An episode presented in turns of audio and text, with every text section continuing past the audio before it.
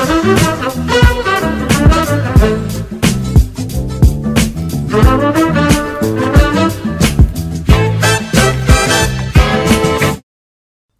datang di Lini Podcast, ngobrol lebih dekat tentang gaya hidup sehat. Halo teman sehat semuanya, bertemu lagi dengan saya Ahmad dan hari ini adalah episode terakhir Lini Podcast di edisi spesial Ramadan. Nah, di episode sebelumnya kita sudah bicara tentang water fasting. Hari ini kita mau ngomongin apa lagi ya? Nah, hari ini kita sudah ada topik yang tidak kalah menarik yaitu lebih baik puasa atau very low calorie diet ya. Penasaran kan tentunya? Nah, untuk menjawab rasa penasaran teman sehat, hari ini sudah hadir bersama kita yaitu Profesor Hardin Syah, merupakan guru besar ilmu gizi FEMA IPB University dan Ketua Umum Pergizi Pangan Indonesia. Selamat datang Prof Hardin. Bagaimana kabarnya, Prof? Kabar baik. Ahmad gimana? Alhamdulillah, Prof. Selalu baik, Prof. Apalagi kalau ketemu Prof Hardin tuh pasti harus selalu baik. Eh, keren. baik, Prof. Nah, uh, saya dengan judul nih, Prof ada kebimbangan nih Prof. Lebih baik puasa Ramadan ya atau lebih baik berpuasa atau very low calorie diet nih Prof. Nah, kita mau bicara tersebut Prof. Uh, kalau kita ngomongin tentang kelola lemak dan berat tubuh ya, berat hmm. badan tubuh Prof ya. Itu kan itu tadi Prof bisa dengan cara puasa ataupun dengan diet yang kita namakan very low calorie diet. Nah, kalau yang lebih baik tuh yang mana sih Prof? Sebenarnya Prof? Ya, sebelum kita bahas mana yang baik, lebih baik kita jelaskan dulu deh ya. Uh, tadi apakah puasa atau very low calorie diet? Puasa ini juga kan macam-macam ya. Tapi uh, konteks ini kita bicarakan puasa Ramadan dulu ya, karena dia termasuk prolong fasting beberapa hari secara beruntun ya. Karena kalau puasa yang lain bisa saja hanya sekedar menghadapi perayaan tertentu, sekedar uh, beberapa hari nggak nggak prolong gitu ya, akan akan beda. Nah, kalau very low calorie diet ini kan uh, salah satu diet ekstrim yang uh, pengaturan asupan hariannya itu di bawah 1000 kilokalori ya. Bahkan sampai uh, 400 300 kilokalori per hari dari kebutuhan orang dewasa biasanya ya antara 1800 sampai 2400 kilokalori. Nah, uh, mana yang harus kita pilih lagi-lagi tergantung sebenarnya uh, tujuan dan kondisi tubuh yang bersangkutan. Karena kalau very low ini biasanya ketika orang memiliki lemak yang begitu banyak kelebihan lemak tubuhnya atau berat badannya berlebihan, ya bisa jadi dia terkategori kalau namanya ada orang gemuk, ya indeks massa tubuhnya misalnya di bawah 27, ada yang dia uh, uh, gemuk itu juga ada level 1, level 2, obes di atas 30 misalnya ya. Nah, itu uh, di atas 30 bahkan sampai 35 ke atas itu baru yang digunakan very local. Kalau puasa itu kan buat uh, orang yang kelebihan sedikit juga cocok. Orang yang untuk kelebihannya besar juga bisa selagi tidak ada komplikasi penyakit-penyakit yang harus diperiksa dulu oleh oleh dokter. Nah, hanya memang beda masing-masing itu punya uh, kelebihan dan kelemahan. Hmm. Baik itu puasa Ramadan untuk penurunan berat badan maupun uh, very low calorie diet untuk penurunan berat badan. Nah, Prof, uh, ngomongin tentang very low calorie diet, Prof. Uh, kemarin nih, Prof, beberapa saat yang lalu, Prof, -hmm. kita sempat digegerkan dengan uh, terkait ada nih Prof uh, artis yang melakukan diet terkait uh, very low calorie diet Prof dan itu ekstrim dengan kalori sekitar 300 sampai 800 kilokalori per hari Prof. Nah, sebenarnya hal, hal seperti itu aman tidak sih Prof untuk diri kita Prof? Ya, aman atau tidaknya pertama apakah uh, melakukan very low calorie diet tadi konsultasi dulu apa tidak ya kepada ahlinya. Termasuk biasanya kalau kita mengikuti very low calorie diet kalau standar di Amerika di Eropa harus satu ada pengawasan dokter harus ada dietitiannya harus ada sport nutritionistnya. Bahkan juga ada psikologinya karena uh, itu bisa mempengaruhi uh, psikolog uh, psikologi gitu ya dari orang yang melaksanakan tadi nah ini tentunya kalau tadi nggak dikonsultasikan pada ahlinya tentunya nggak baik ya harusnya dikonsultasikan karena itu termasuk diet ekstrim yang memang harus dibawa pengawasan dan pencapaiannya secara secara bertahap begitu. Nah, Apakah ada komplikasi apa tidak sebelumnya? Wah, berarti memang harus ada pengawasan Prof ya. Tapi sebenarnya terkait eh, kelebihan dan mungkin ada kekurangan nggak sih Prof terkait very low calorie diet itu Prof? Ya tadi kan Bapak bilang baik puasa maupun eh, very low calorie diet masing-masing punya kelebihan dan kelemahan dalam kaitannya untuk mengelola lemak tubuh atau berat badan. Mau tahu nggak kelebihan sama kekurangannya? Bapak bisa cerita. Boleh Prof, Oh boleh. mau ya. Bang udah Prof. Kalau nggak mau nggak ditanyain Prof. Jadi kalau puasa kelebihannya itu kan tidak ekstrim ya. Karena apa? Karena malam harinya di jam yang diperkenankan dari berbuka sampai sahur sampai imsak atau sahur itu kita boleh makan dan dan minum. Kemudian eh, di eh, bulan puasa memang eh, kita juga tidak diatur harus sampai di bawah 1000 kilokalori. Tapi sebaiknya memang kalau kita biasa min, eh, makan minum total energi kita asupan tadi sekitar 2000 misalnya, maka memang disarankan turunkanlah eh, 10% sampai eh, atau 200 kalori sampai 500 kilokalori.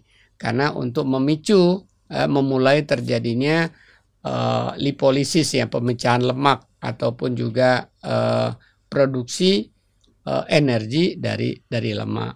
Kelemahannya puasa itu nggak bisa eh, mencapai eh, penurunan yang banyak ya. Kalau orang menurun selama puasa Ramadan berat badannya 5 kg, 6 kg itu udah hebat. Bahkan memang dalam beberapa penelitian bisa sampai 10 kg ya. Tapi kalau orang yang very low calorie diet itu pasti motifnya tadi ingin cepat. Jadi eh, itu kelemahan puasa dan memang puasa ini moderat sifatnya. Sementara kalau very low calorie diet ini sifatnya ekstrim. Nah, karena itu ekstrim ya kelemahannya dia perlu biaya yang banyak. Karena apa? Karena kan tadi harus melibatkan berbagai tenaga ahli, harus ada dokternya, eh, dietitian atau nutrisionisnya, sport nutrisionisnya, psikolog supaya terkontrol dengan baik. Sementara di puasa nggak perlu kalau kita tadi kecuali kalau ada komplikasi penyakit ya. Kita tadi gemuk ingin menurunkan berat badan dengan cara puasa sampai dapat pahala, nggak perlu harus pakai konsultasi ke dokter gitu ya. Kalaupun masih perlu sama nutrisionis saja udah udah cukup gitu. Kalau enggak juga enggak apa-apa selagi kita menggunakan makanan yang biasa bukan ada makanan yang baru yang aneh-aneh bahkan jumlahnya aja sedikit kita korting ya ketika sahur terutama dan ketika berbuka misalnya. Jadi eh, kelebihannya very calorie diet memang bisa cepat tapi keburukan atau kelemahan kalau very low calorie diet itu menyebabkan yo-yo syndrome. Tahu yo-yo syndrome ya? Yang dia dia bisa setelah kita capai dia bisa meningkat lagi berat badan lemak tubuh kita. Kemudian kita lakukan lagi dietnya turun lagi naik lagi naiknya bisa lebih besar lagi gitu. Itu yo-yo syndrome maksudnya. Sementara puasa ada potensi naik lagi tapi tidak tidak ekstrim yo-yo syndrome ya. Paling nanti kalau kita nggak disiplin naik lagi 1-2 kilogram setelah enam bulan kemudian atau kalau enggak paling enggak disiplin dua bulan kemudian naik lagi terus nanti mulai Ramadan dia bisa kita atur lagi turun lagi.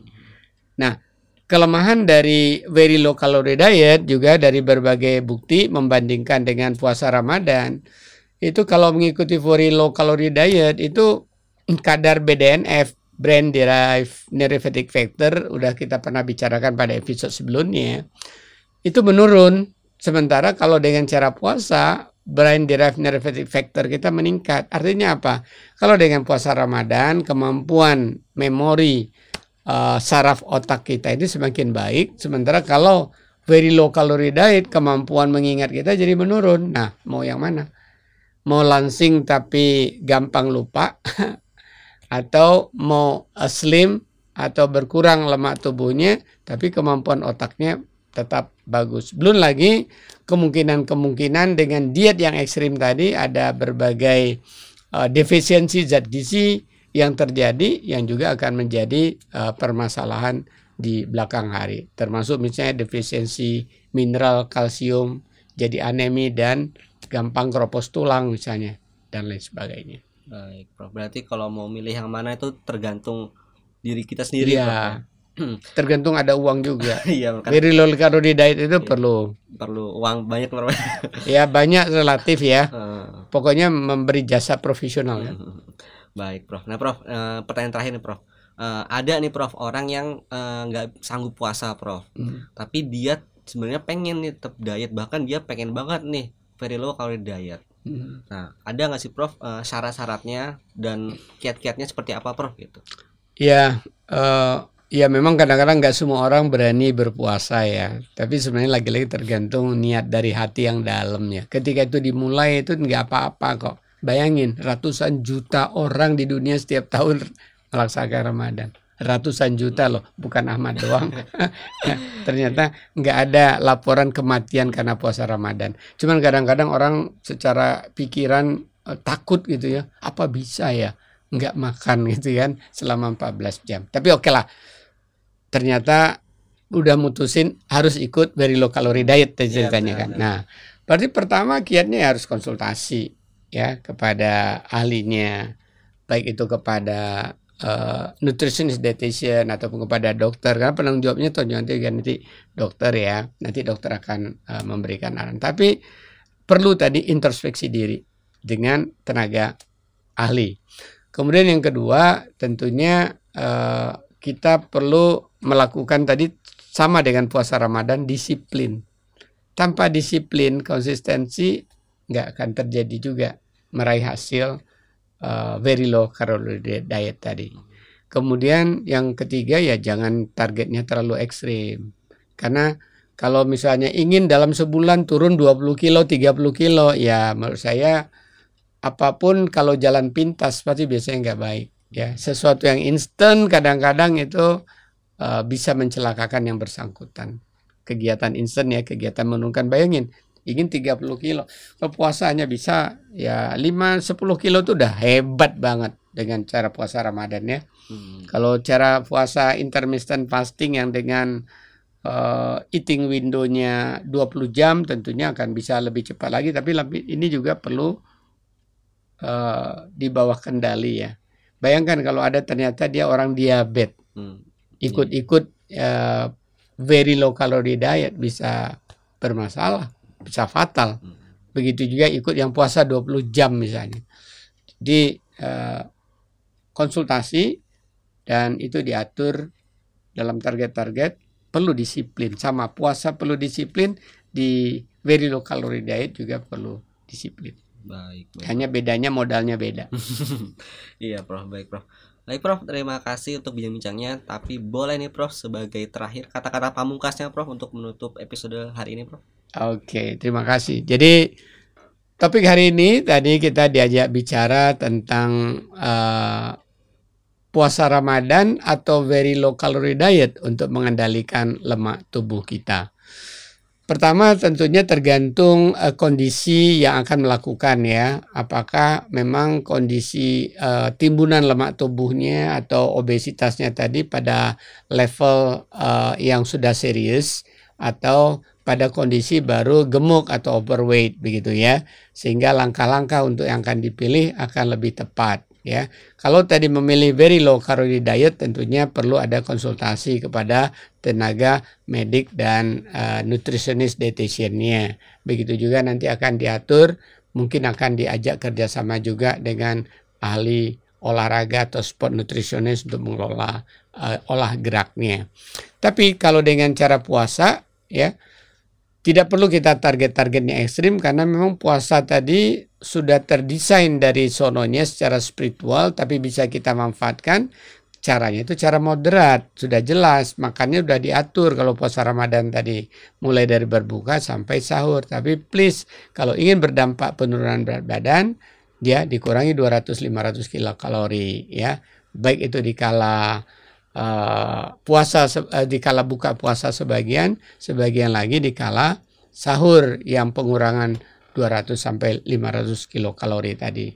Kemudian ketika kita ingin uh, melaksanakan uh, salah satu ini syaratnya sama disiplin. Ya disiplin mengatur makan disiplin mengatur diri. Kalau diperlukan olahraga ringan maka juga disiplin melakukan olahraga ringan Demikian di podcast episode terakhir di edisi spesial Ramadan. Jangan lupa untuk ikuti terus Lini Podcast di channel YouTube maupun Spotify Lini Sehat. Stay tune di Lini Podcast berikutnya dengan topik yang lebih fresh seputar gaya hidup sehat. Jangan lupa bahagia karena kalau tidak bahagia berarti sedang bersedih. Sampai jumpa.